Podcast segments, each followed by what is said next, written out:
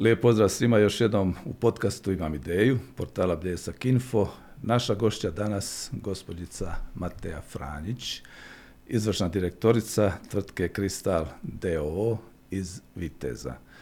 Uspješna već menadžerica, iako tako mlada, završila je školovanje u Zagrebu, ekonomskog smjera, čućemo kasnije još ponešto detalja i o školovanju i o svim nekim stvarima kojima se e, Mateja dodatno bavi, ali prije svega razgovarat ćemo o njeznome poslu, razmišljanjima, o položaju poduzetništva, menadžmenta i srodnim i sličnim temama. Mateja, dobrodošli i hvala za dolazak. Dobar dan, gospodine Miljenko. Hvala vam na poziv. Ja sam ponešto kazao, ali ovaj, što još o tebi možemo kazati? Pa dosta ste vi stvari ovaj, rekli. Ja sam um, na, od nas troje djeci najstarije dijete u jednoj uh, poduzetničkoj obitelji. Uh, završila fakultet u Zagrebu, ekonomije i menadžmenta. Uh, hvala Bogu imala priliku dio svog studiranja studirati u Americi. Išla sam na razmjenu. A, završila master studij iz oblasti menadžment ljudskih potencijala, zato što jako volim psihologiju ljude i čita, čitao tu sferu koja na neki način povezuje ljude i ekonomiju. A, počela rad službeno u firmi prije nekih 8-9 godina i tako postepeno, korak po korak, gradila svoj put ovaj, do, do ove trenutne pozicije na kojoj sam sad. Uh, ono što je specifično, vjerujem, za mnogu djecu poduzetnika jeste to e, što smo mi odrasli uh, i srodili se s tom firmom. I vrlo često sam ja bila to dijete koje je uh, u svoje roditelje i, na, i tijekom osnovne škole i tijekom srednje škole ovaj, na neki način bila tu uz njih i bila prisutna u firmi i sjedinila se s tom firmom. Čak i, i prije nego što sam počela ovaj rad, Kristal je zapravo dio mene. A, od nas troje, a, sestra mi je doktorica, malo prije smo komentirali da smo neki jedan od najboljih dijelova sastava ovaj obitelj poklonili Mostaru tako da je ona tu ovaj trenutno u Mostaru a nadam se u jednom trenutku da će brat se priključiti nama i odnosno toj našoj obiteljskoj priči da će zajedno sa mnom pomoć mi ovaj grad neki uspješni put kristala. Dakle, brat je najmlađi, njega tek očekuju izazovi. Sestra je završila medicinski fakultet Tako. i ostaće ovdje, ako Bog da, kod nas u Mostaru. Pa ne mogu se baš s vama složiti. ovaj, Kakav je vaš odnos, vaš odnos sa Mostarom, Mateja? Pa lijep. Ja imam jako lijepa poznanstva i prijateljstva iz Mostara. Uh, jako uh, gajim uh, neka duboka prijateljstva sa ljudima koji su tu iz Mostara i koji su čak bili na neki na, bili su i vaši gosti u podcastu, ljude koje iznimno, iznimno poštujem, koje smatram da su napravili veliki iskorak za bosansko-hercegovačku ekonomiju. E, lijepo je to čuti, naravno. Spomenute već Kristal, dakle, obiteljska tvrtka, uspješna. Mnogi ljudi možda ne znaju dovoljno o kristalu, čime se bavi, što mu je core business, koja mu je poslovna filozofija, što je zapravo kristal, da čujemo malo više. Um, sljedeće godine kristal puni 30 godina od osnutka. Tako da sljedeće godine bi trebalo biti velika, velika fešta. Nadam se da ćete biti moj gost. A, ako bude prilike, ovaj, zatim... Ako bude zdravlja, bit ćemo sigurno. Ovaj Kristal je osnovan 1994. godine kao društvo sa ograničenom odgovornošću i um, osnovali su ga zapravo moji roditelji. Uh, osnovan, je izraz, uh, osnovan je odnosno s namjenom uh, da se omogući uvoz uh, tada sirovine iz Lipika, Budući da je davno, te 94. godine, postala jedna proizvodnja stakla, ravnog stakla u Lipiku, tada, sada u ovom trenutku ta tvornica ne postoji, odnosno promijenili su vrstu djelatnosti. Međutim, u tom trenutku je postojala jedna proizvodnja u, u, u Lipiku i o, mogli su, o, zahvaljujući o, osnivanju firme, omogućiti sebi uvoz sirovi, sirovina i repromaterijala iz Evrope. Sada su sve tvornice smještene po Evropi, malo dalje od nas, Italija, Njemačka, Češka i Mađarska.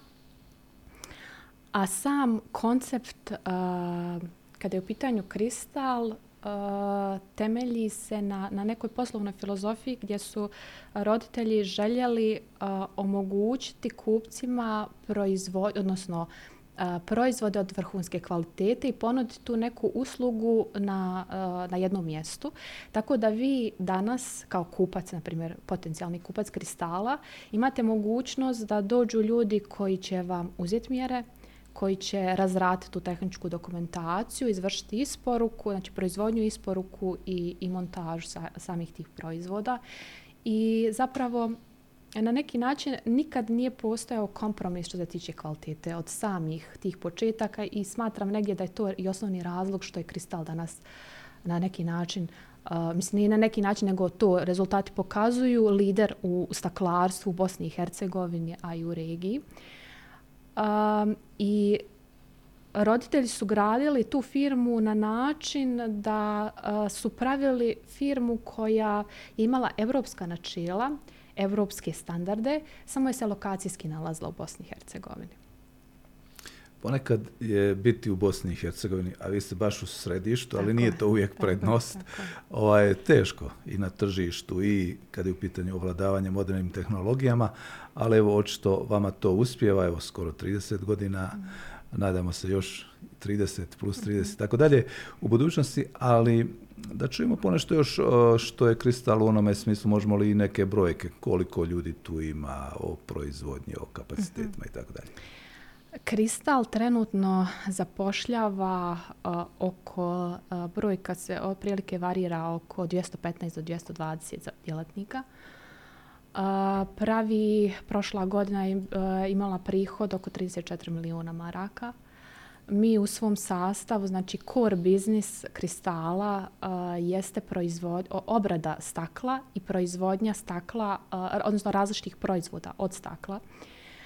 Uh, da bi mogli isporučivati svoje proizvode, postoji još firma koja se bavi transportom, znači u svom sastavu kristal ima još dvije firme. Uh, Kristal Transport koja se bavi nabavkom sirovine iz Europe ka, ka, ka Bosni i Hercegovini i isporukom naših proizvoda i tu ima oko 25 uh, zaposlenika. I imamo još jednu firmu u Hrvatskoj koju smo osnovali prije nekih 8 godina sa željom uh, da lakše plasiramo naše proizvode na tržište Europske unije. Tako da su otprilike to, znači otprilike oko 250 zaposlenika, tri firme trenutno, pa vidjet ćemo što dalje. Kad se kaže obrada stakla, ja osobno sam laik, ali ovaj, uvijek me fascinira kad vidim ovaj, što se sve od stakla može ovaj, proizvesti. Zapravo, koji su tu kadrovi, kažemo tako, jako važni, jako bitni da bi sve to funkcioniralo tehnološki? Svi kadrovi su bitni. U jednoj proizvodnoj firmi svi kadrovi su bitni. Uh, imate ljude uh, sa visokom stručnom spremom koji su naravno potrebni od nekih uh, od nekog proizvodnog inženjeringa do neke arhitekture, građevine, ekonomije, uh, management financija i ostalo da bi svi ti procesi bili u, uvezani. Onda imate velik broj zaposlenika koji su ovaj koji su tih nižih, ovaj, nižih kvalifikacija, odnosno sa srednjom stručnom spremom, koji su nama potrebni za proizvodnju. Uh, imamo, mislim, u trenutno u svom sastavu imamo ljude sa, sa, ovaj, uh, sa svim stručnim spremama i ono što je uh, zanimljivo jeste činjenica da se vi u ovom trenutku zbog nedostatka kvalificirane radne snage snalazite na ovaj ili na, na onaj način zanimljive dvije uh, stvari. Na primjer, uh, eh, kako mi dolazimo do kadrova. Imate ljude koji su, uh, konkretan primjer, u, u firmi završili politologiju i nisu uspjeli naći uh, posao u svojoj branši. I takva jedna naša kolegica trenutno radi u odjel za ljudske potencijale, što uopće nije zapravo povezivo. Ili imate dečka koji je završio fakultet uh, DIF a, vodi jedan odjel skladišta. Tako da a, smatram, bez obzira što čovjek završio, da ono što je najbitnije jeste neka želja i volja da se posao odradi, tako da se zapravo može čovjek prekvalificirati ili usmjeriti u bilo kojem I smjeru. I pronaći nečim Tako je, tako je. A te, kad ste vi zapravo osjetili i kako to dođe da ćete zapravo ostati u obiteljskom biznisu, a ne recimo kao sestra otići studirati nešto neutralno pa neku drugu vrstu karijere ganjati, kako kažu u žargonu? Pa mi smo se zapravo jako davno podijelili i usmjerili. Ja se uvijek sjećam, ja sam najstarija, tu sam rekla malo prije, sjećam se svoje sestre, ovaj, četiri godine razlike između nas, ona je uvijek govorila ja ću biti predsjednica ili doktorica, nije postojao plan B, a ja sam nekako uvijek zajedno sa svojim ocem, ovaj, uvijek sam hodala oko njega i pa mi smo zajedno i popravljali kamione i ja sam bila s njim u firmi, prolazila kroz, kroz tu proizvodnju. Meni je sam taj proces stvaranja, kreiranja, stvaranja neke dodatne vrijednosti uvijek bio dragocijen. Ja sam obožavala taj moment gdje vi od jedne ploče stakla napravite nešto novo. Znači, od uh, jedne ploče koja je 6 metara puta 3 metra, što nam je neka osnovna, osnovna sirovina, vi stvorite, ne znam, uh, pomognite jednoj obitelji da ostakli dom i date im toplinu i sigurno zaštitu ili uh, uh, jednostavno kroz tu proizvodnju sam se ja pronašla i od malih nogu sam se u tom smjeru usmjeravala. Ali sad neko drugi popravlja kamion, jel tako? Tako je, tako je, apsolutno. da, ne nađe se uvijek vremena za sve.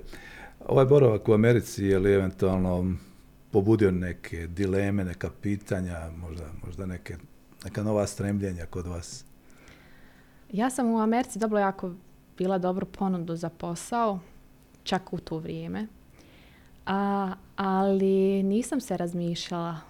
Nije u tom trenutku za mene nije postojao plan B jer sam znala da u, u Bosni, odnosno u Vitezu, da me čeka moja obitelj i da sam ja na neki način njima potrebna. Odnosno takav je bio moj osjećaj. Mada oni mene nikad ni u kom trenutku nisu usmjeravali u smislu da ja nešto trebam ili, ili, ili su uh, na neki način forsirali eh, mene ili, ili su imali očekivanja od mene, nego je to jednostavno bio moj osjećaj. Uh, Uh, I nije postojao plan B, ja sam znala da se, da se želim vratiti uh, i da želim tu svoju karijeru graditi, da želim na neki način njima pomoć. Uh, I evo, tu I smo, sad smo tu, tu smo gdje jesmo. Gdje jesmo, da. Uh, A, ponešto smo kazali o tome kako je Kristal nastajao, narastao, narastao i čime se sve bavi i da je postao moderna firma, ali evo, već smo kazali, u Bosni i Hercegovini je uvijek poduzetništvo izazov. Na koji način vi, recimo, pratite moderne trendove, imate li neku posebnu poslovnu politiku ovaj, da biste ostali onako tip-top? Kako se snalazite u poslu u ovakvim uvjetima kakvi jesu u BiH? Uistinu dinamični izazovne. Uh, smatram da su tri stvari ključne kada je u pitanju neka vodeća pozicija, bilo, koja, bilo kojeg poduzeća. Prvo je ulaganje u, u opremu, u mašine. Druga stvar je ulaganje u kadrove. I treća stvar koja je a, također jako bitna jeste ulaganje u procese unutar same organizacije. I ovo troje, troje kako sam popravila, ne znači da je jedno važnije od drugog, nego sve, sva tri su jednako bitna. Kad govorimo o uh, ulaganju u opremu i mašine, uh, vi ukoliko želite ostati uh, lider u bilo kojoj industriji, potrebno da konstantno ulažete, da pratite te moderne trendove, da pratite da pratite ono što Europa na neki način izbacuje i da to isto te stvari nudite ovaj svojim kupcima. Vi sad da odete u bilo, mislim, hajmo reći, u neku proizvodnju u, u, u Njemačkoj ili u Austriji ili u Italiji koja se bavi sličnom djelatnosti, odnosno istom djelatnosti kao kristal, vi ne bi zapravo mogli tu prepoznati nikakvu razliku. Jer ono što nudi Njemačka, Austrija ili Italija zapravo nudi i kristal. Tako da mi kontinuirano ulažemo i obnavljamo te mašine, nudimo nove, nove tehnologije koje su na tržištu, nudimo te tehnologije našim kupcima, tako da smo do skoro ovaj, uh, nabavili mašinu za digitalni print, tako da Miljenko, ako se vi odlučite u bilo kojem trenutku da imate sliku svoje obitelji na kuhinskom staklu ili da možda gledate ovaj, fotografiju Mostara dok perete možda suđe, ima i ta ovaj, mogućnost da se tako nešto napravi. Super, hvala Da, obitelj, ali bez one, pošto bi ja pokvario sliku. Ja sam već ovaj star za slikanje. Hvala vam te, ja šalim se naravno. Ovaj, to je fascinantno. Gledao sam jednom o, negdje ili na televiziji ili možda na YouTube upravo na ovu temu što se sve može sa tim digitalnim pomagalima i tako dalje u raznim materijalima, a staklo je upravo fascinantno.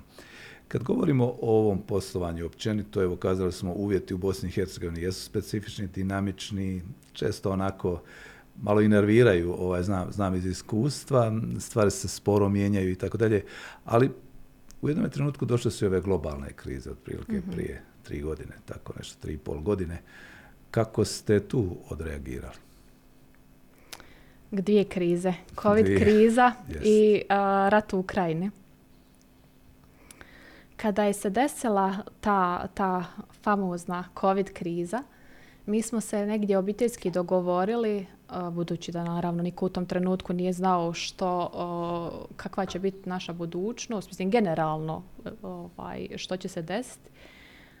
Mi smo sjeli i dogovorili se da bilo što, bilo što da se desi u budućnosti što se tiče poslovanja firme, da ćemo stati za ljudi da nećemo ljude otpuštati.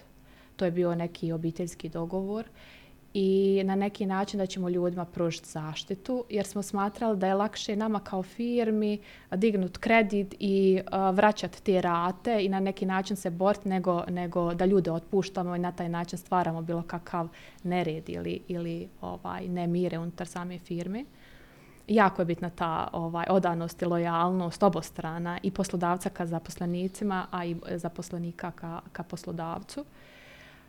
Uh, I zapravo su se desile neke, rekla bi, nevjerovatne stvari. Des, došlo je do toga da je pala potražnja na bosansko-hercegovačkom tržištu i na okolnim tržištima, ali pojavili su se neki novi kupci koji do tada uopće nisu bili naši kupci, preuzeli su sve te narudžbe i mi zapravo uh, smo ostvarili rekordne prihode a, kada je u pitanju COVID a, krize. Snalazili smo se na razno razni načine. Vi znate da su lanci snabnjevanja bili jako otežani. Rekla sam vam da a, svu, uh, sav repromaterijal koji mi koristimo unutar svoje firme mi nabavljamo u Europi, 90%, 99% stvari mi uvozimo.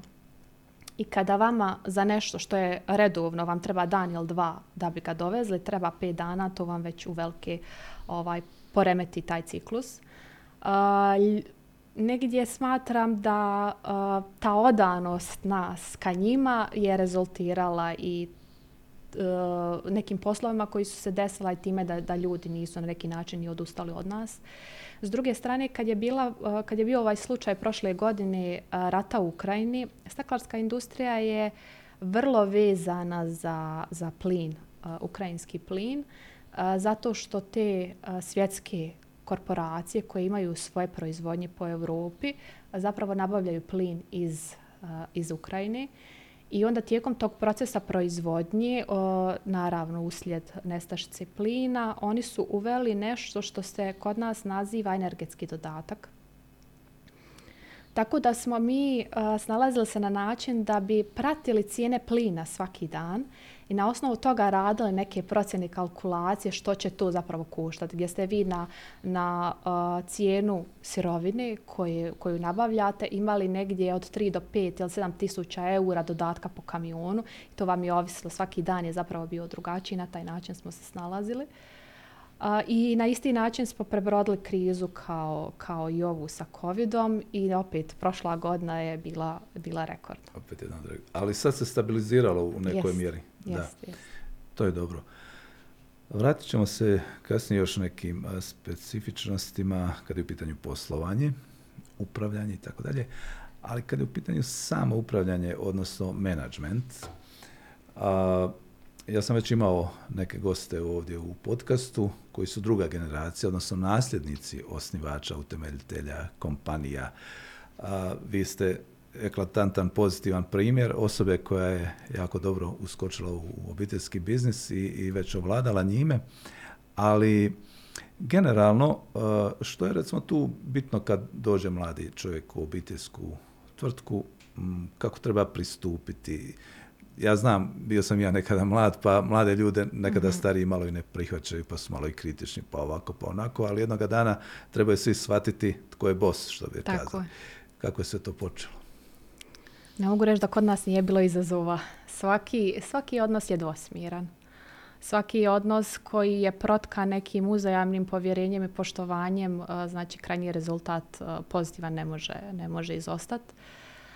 Eh, ja sam član jednog kluba koji se naziva 2040, klub 2040 i to je oko, u sklopu kluba se nalazi oko 150 mladih ljudi pripadnika druge i treće generacije obiteljskih firmi gdje mi baš dosta pričamo na tu temu. Upravo iz razloga da ne bi, odnosno da bi smanjili mogućnost greške prilikom tog procesa preuzimanja, prelaska, rada i slično. I mnogo, mnogo ovaj, međusobno razmjenjujemo iskustva. potrebno je, što bi rekla da je potrebno? Potrebno je da mlad čovjek shvati da njegovim dolaskom nije svijet izmišljen. To je, uh, firma je postojala i prije mene to sa, taj, tu situaciju sam imala i ja jer sam ja smatrala da sad će mojim dolaskom, sad ću ja preporoditi, napraviti preokret, mada je situacija u tom trenutku bila dobra. Uh, trebate imati uh, e, poštovanje prema tom nekom iskustvu. S druge strane, ljudi koji vode firmu, odnosno naše, naše, u ovom konkretnom slučaju naši roditelji, trebaju dozvoliti grešku. E, trebate ostaviti vi prostor u kojem stvarate okruženje gdje je normalno da se pogreška desi i da, se stva, da, da, da dozvolite tom djetetu taj proces ovaj, e, nekog iskustva i um, i mogućnost greške, a samim tim, mislim što je najključniji uh, eh, i smatram da je tu moj otac, eh, odnosno konkretno moj roditelj, ne samo moj otac jer mi je majka još uvijek u firmi, um, napravili dobru stvar, a to je uh, da vidite stepencu po stepencu u tom procesu. Nije dobra situacija u kojoj se vi vraćate, da li s fakulteta ili završ, po završetku srednje škole i da vam se da ta neka pozicija na pladnju, nego se postavlja pitanje da ukoliko vi niste dijete, tog osnivača ili tog poduzetnika ili poduzetnice, biste li vi dobili tu poziciju na osnovu to radno mjesto na osnovu svog iskustva. I potrebno je taj proces graditi, eh, odnosno taj postupak učenja grad postepeno. Ja sam znala, počela sam raditi u, u prodaji ja bi radila u četiri, u, četiri sata bi se lazila u proizvodnju. Išla bi od, eh, od operatera do operatera učeći od, od, o, o procesima i to je trajalo mjesecima dok se ja nisam osjećala dovoljno sigurnom u svoje znanje da bi mogla svojim kupcima na neki način ovaj kvalitetno prodat, prodat proizvod i od neke prodaje manjeg, većeg obima do, do, ovaj, do ove sad pozicije na kojoj ja sam trenutno. Da. E, imate li neki uvid, neko iskustvo kroz komunikaciju s drugima? Kako recimo e, to rješavaju oni koji nemaju unutar obitelji, djecu, nasljednike voljne da se bave obiteljskim biznisom. Zapravo, kako to premostiti? Na koji način uključiti profesionalne menadžere, a da a biznis ne izgubi onaj, onaj fini ovaj, štih, što kažu, ovaj, obiteljskog biznisa? Ljepota je, o, mislim, najidealnija slučaj bi bio da, da djeca preuzmu taj obiteljski biznis da su dovoljno stručni i kompetentni u tom poslu kojim se bavi, a isto u istom trenutku bilo bi idealno da imaju podršku profesionalnog menadžmenta. To bi bila uistinu neka win-win e, kombinacija za sve. Što se tiče e, tog vašeg pitanja, rekla sam vam, u sklopu tog kluba imam mnogo svojih kolega koji imaju slični e, de, dešavaju se suprotne stvari. Sve je legitimno dokle god se a, obitelj međusobno dogovori i sve je legitimno dok se ne narušavaju obiteljski odnosi. Tako da ima, imamo situacija u kojoj a, druga generacija nastavlja obiteljski biznis, Uh, da li uh, znači može biti samo u okviru tog uh, nekog upravljanja kapitalom ili imovinom a nisu dio operativnog biznisa. S druge strane imate situaciju gdje će oni potencijalno naslijediti i imovinu, znači upravljaće kapitalom o, firme, ali operativno su uključeni, a imate situaciju gdje nisu ni jedno ni drugo. I sve je to o, sve je normalno dokle god se ovaj zadrži taj odnos otvorene komunikacije. Mislim da je jako bitno o svemu pričat, čak i o temama koje nisu ugodne. Nije jednostavno ovakvim temama razgovarati unutar obitelji. Bilo bi dobro mi smo baš u tom procesu trenutno, to što ste me pitali, profesionalni management i ja se trenutno više osjećam više sam u ulozi profesionalnog menadžera nego što sam u ulozi nekog budućeg vlasnika kapitala. Jer želim da u ovoj trenutnoj poziciji naučim što je više moguće kako bi danas, sutra kvalitetno preuzela ovaj, taj obiteljski biznis. I mi jesmo e, baš ponukani ovaj, mnogo e, mnogo više e, firmi propadne tijekom tog procesa nego što bude pozitivnih primjera.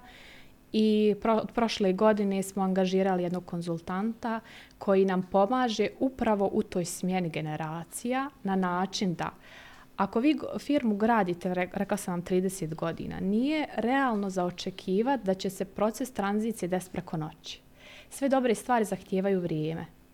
Bilo bi dobro da taj proces tranzicije traje nekoliko godina i da se vi kontinuirano ovaj, uh, prebacujete. S druge strane, bilo bi jako poželjno da se točno definiraju procedure, pravila, ovlaštenja, nadležnosti, da se na neki način ostavi što čišća pozadina, odnosno podloga tom nekom budućem ovaj, nasljedniku i vjerujem da u takvim situacijama sigurno ne može izostati uspjeh.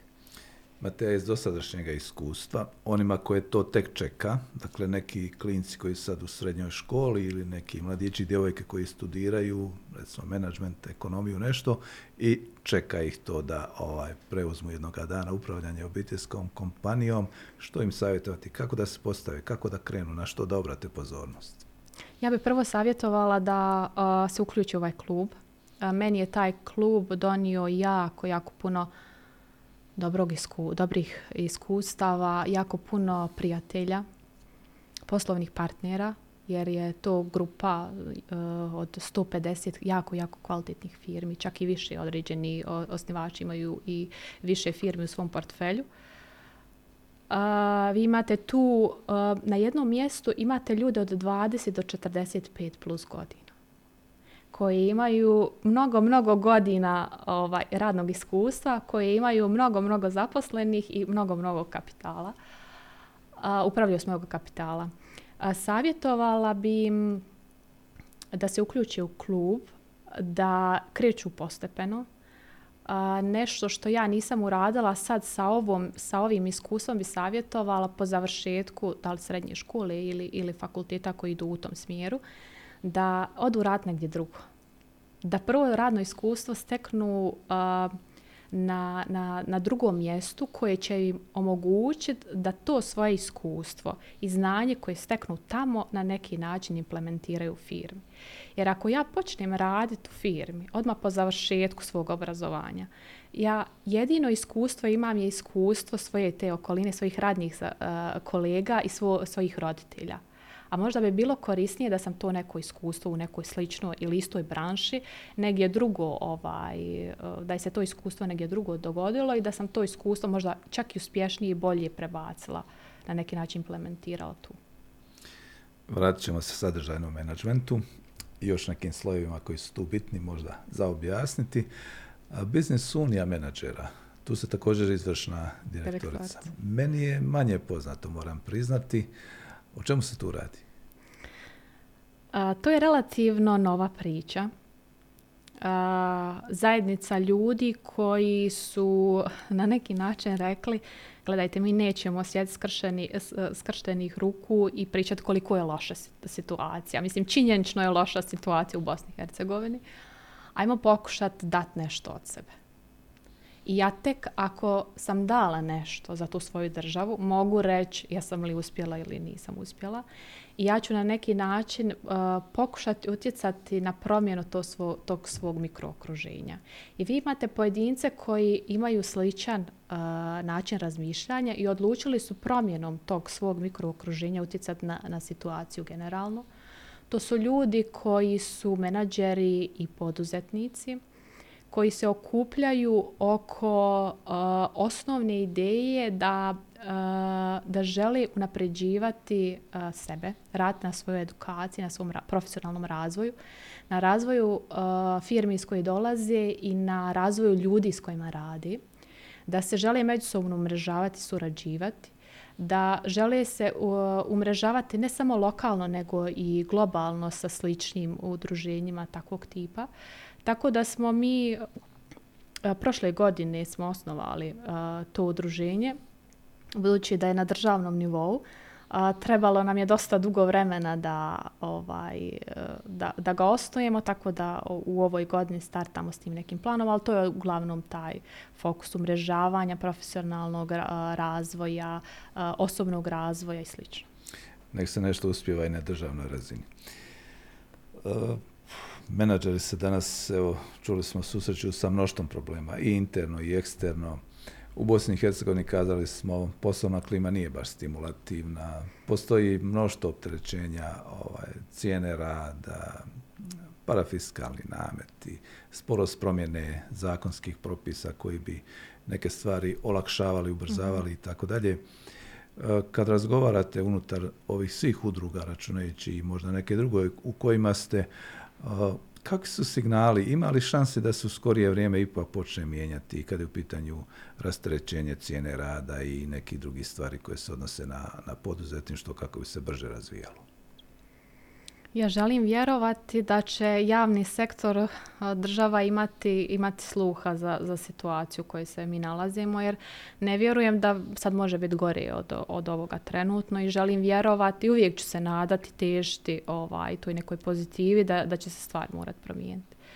A, poražavajuće da, da svaki dan gubimo toliko, a, da, da je takav odljev a, a, kvalificirane radne snage, da, da vi imate jedne čitave obitelji koje se pakuju uh, i odlaze uh, u inostranstvo. Prije nekad, ja se sjećam, uh, moj djed, on je mirovinu zaradio u Austriji, ali on, sam, on je samo bio u Austriji. Uh, čitava obitelj je bila tu u, u Vitezu.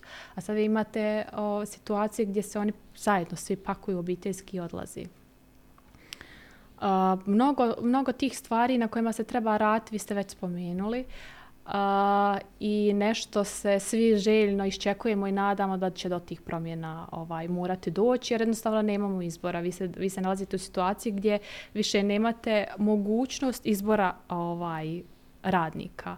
A, tako da želim vjerovati da će a, i nadam se da će kroz udruge poslodavaca, federacije Bosne i Hercegovine i svih drugih sličnih udruženja, da će se naći neki balans između privatnog i javnog sektora, da će se pomoći privatnom sektoru na način da se rastereti privatni sektor se smanjiti doprinosi, da se smanji parafiskalni nameti, da uh, porezi se raznorazni koji su nametnuti. Vi imate situaciju koju je država nametnula do desetog mjeseca da se PDV mora platiti. I sve to uh, uh, pomoć privatnom sektoru će se sigurno, mislim, mora se preliti na, na, na državni sektor. Jer ako se desi situacija u kojoj se smanji doprinos, karikiram, a, ta razlika uštede u iznosima doprinosa će se sigurno prelit na, na djelatnike kojima će se omogućiti povećanje tih njihovih plaća, jer ne postoji poslodavac koji ne želi e, dobro za svoju firmu. A, samim povećanjem prihoda, mislim to je prirodno u ljudskoj psihologiji, da a, ljudi jednostavno troše više. Samim tim trošenjem se opet više novca kroz PDV slijeva u državu, tako da je to jedan zatvoren ciklus i vjerujem da će do promjena morat doći. Ali ove najnovije inicijative ipak nisu prošle. Pali su znači prijedlozi da se promijeni zakon o porezu na dohodak, zakon o doprinosima i ovo pomjeranje bar PDV-a na kraj mjeseca također nije prošlo. što kažu ako uopće kažu ovaj političari poduzetnicima, što ih koči da ne budu malo hrabri u tom smislu? Pa ja iskreno da vam kažem, ne, ne razumijem što je kočnica javnom sektoru, uh, odnosno tim uh, i vladajućim strukturama u Bosni i Hercegovini da, da te stvari uh, ne naprave. Uh, vi više nećete imati izbora. Ako se ne desi ove stvari koje, koje sam malo prije spomenula, onda ćete biti primorani, a mislim da se to već dešava, u Hrvatskoj ovaj, je dosta već e, čest slučaj da ćemo mi početi ovaj, uvoziti radnu snagu.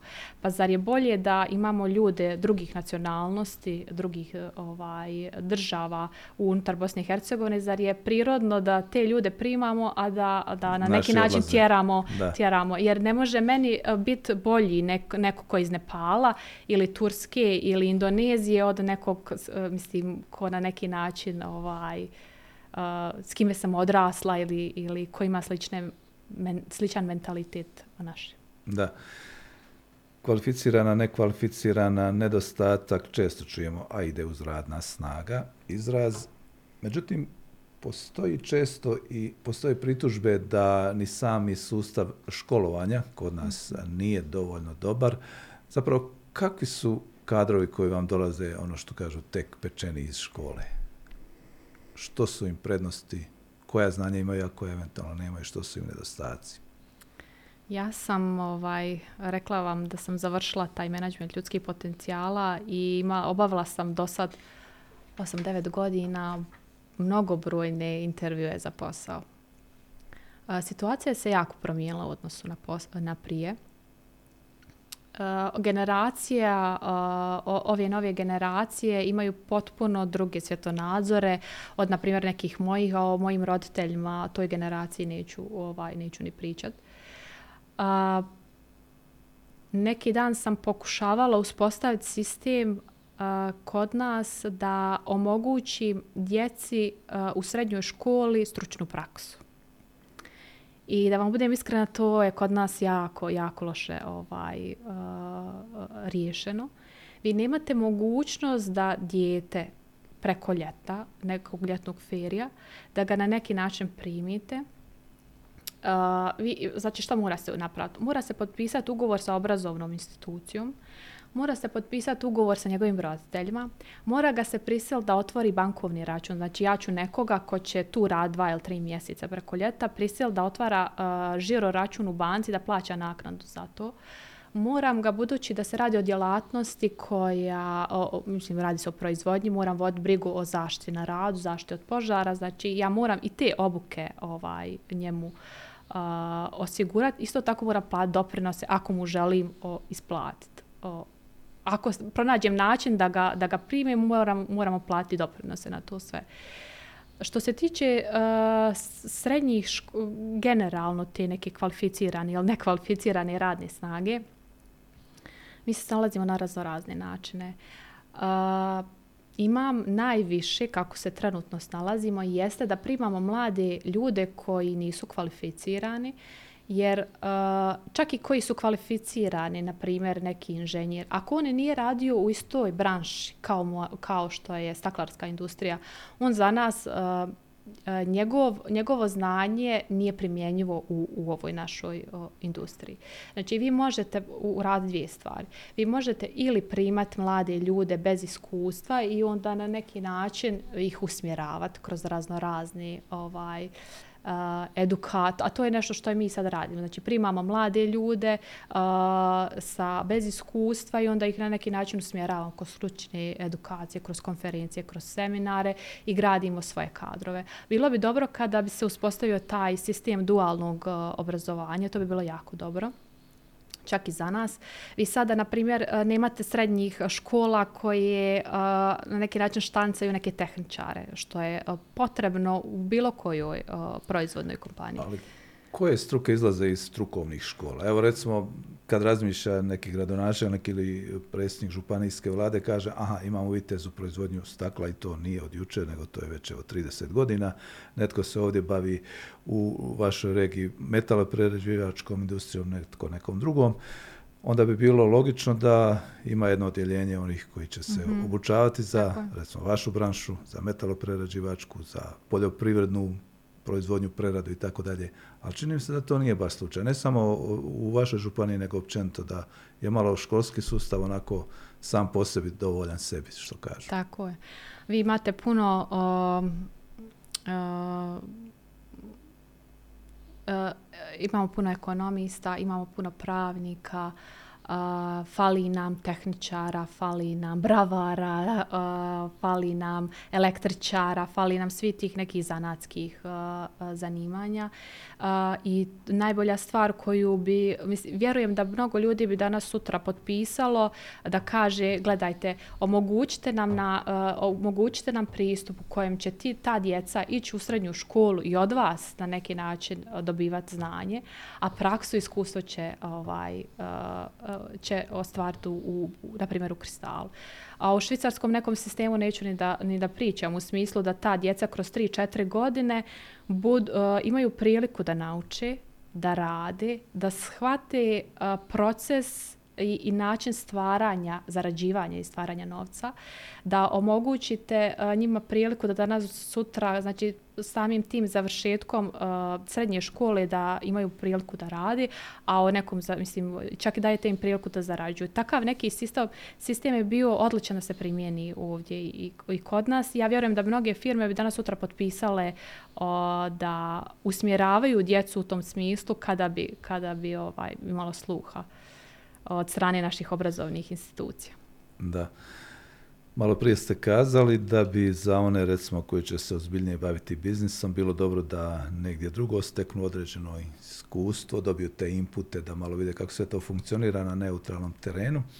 Međutim, mladi ljudi općenito, evo, spominjemo ih ovaj, i u ovome dijelu razgovora, e, školuju se možda nekada i pogrešno, nekada nemaju priliku da se dobro osposobe, ali mahom nekako odlaze. Uh, što je recimo prednost, sad govorim teo, teoretski, uh, onih koji odu pa se vrate, a što je recimo uh, nedostatak države da ih ne stimulira da upravo tako urade, a ne zauvijek da odu.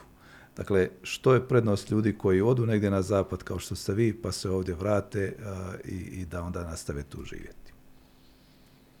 Iskustvo. Prednost je iskustvo. Uh, vi ste bogati za jedno iskustvo ovaj, tog odlaska. Uh, kada govorimo o tim odlascima, nije samo uh, stvar u prihodima. Ja ne znam jeste vi imali priliku malo pogledat uh, istraživanja, vjerujem da jeste, istraživanja koja su se provodila uh, tijekom ovog odlaska ljudi i generalno se još uvijek uh, provodi.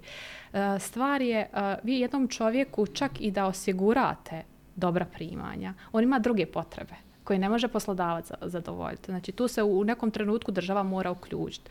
Imate mlade ljude koje, koji imaju potrebu za druženjem, za izlaskom, za hobijima, za kinom, za kazalištem. Uh, kada sam gledala ta istraživanja, prihodi su tek na trećem mjestu. U većini slučajeva ljudi kažu da um, ne vjeruju državi u kojoj živi, Znači imamo ta, taj problem povjerenja koji na neki način mi kao poslodavci možemo dati, ali ne možemo, možemo djelomično. S druge strane, vi, uh, oni kažu da, da ne vjeruju, znači nemaju povjerenja i ne osjećaju se stabilno i sigurno u državi u kojoj žive. I tek na trećem, ovaj, uh, na trećem mjestu su ti prihodi. Znači država se mora pobrinuti za svoje građane i treba im omogućiti stabilnost i sigurnost. Kroz uh, kroz uh, uređenu pravnu državu, kroz uh, kvalitetno obrazovanje, kroz uh, zdravstvenu zaštitu. Znači imamo ta neka stu, tri stuba, školstvo, zdravstvo i sudstvo. I te sve stvari unutar Bosne i Hercegovine zahtijevaju promjenu. Vi imate situaciju u kojoj ljudi ne vjeruju toj svojoj državi ili ne vide budućnost svoje djece tu u, u, u svojoj državi ili pitanje obrazovanja, pitanje mirovine, koje, znači postavlja se pitanje hoće li uopće postojati taj mirovinski fond za nekih 10-15 godina. To su sve situa to su sve veliki upitnici na kojima mi smatram da država treba porad ako bi željela da na neki način potakne ljude na, na ostanak. Kako je atmosfera u Vitezu, Mateja? Kako ljudi žive? Je li ima tu ovaj, još što kažu života? Pa ima. Uh, Vitez je jedno malo uh, mjesto, 20 plus tisuća zaposleni, e, zaposlenika, e, stanovnika. A, mi smo e, dosta jaka, uh, dosta jaka općina, grad.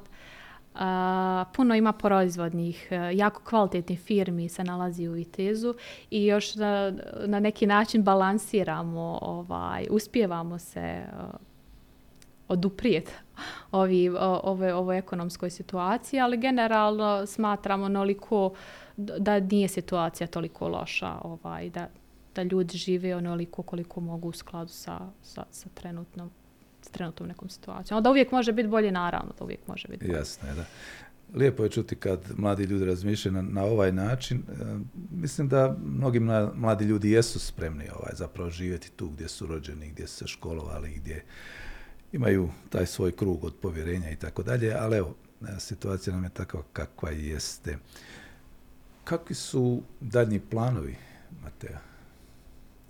Što Kristal dalje misle o iduće godine, 30 godina obilježava, ima nekih stvari za najaviti?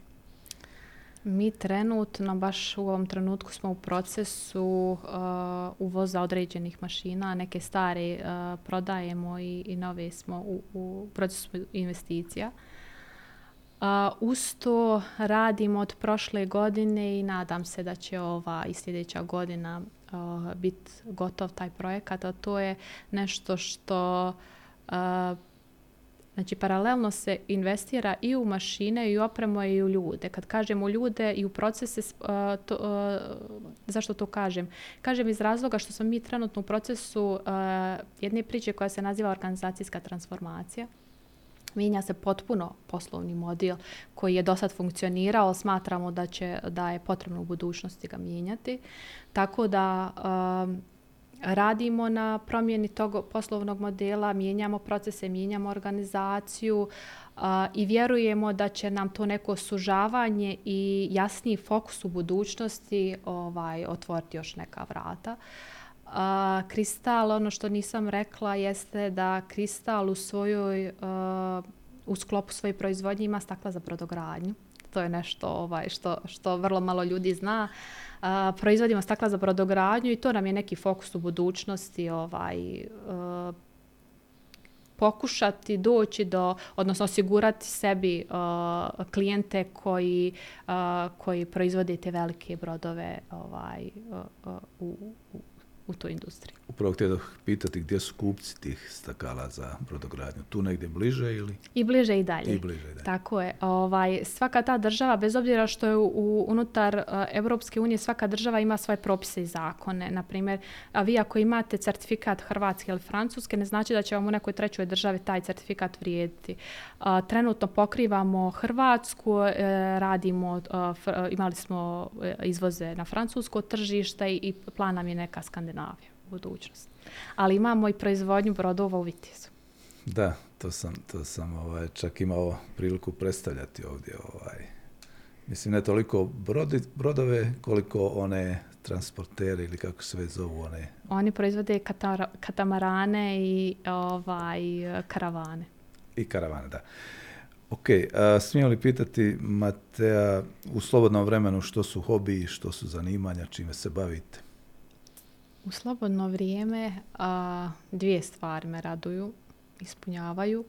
Sport i imam taj neki svoj odušak a, kroz, a, imamo jedan klub, mislim postoje razno razni klubovi i odruženja, a, book club gdje mi tako jednom u mjesecu biramo knjigu i onda komentiramo ovaj, a, odnosno dijelimo međusobna neka iskustva, impresije na, na, o, što se tiče te knjige.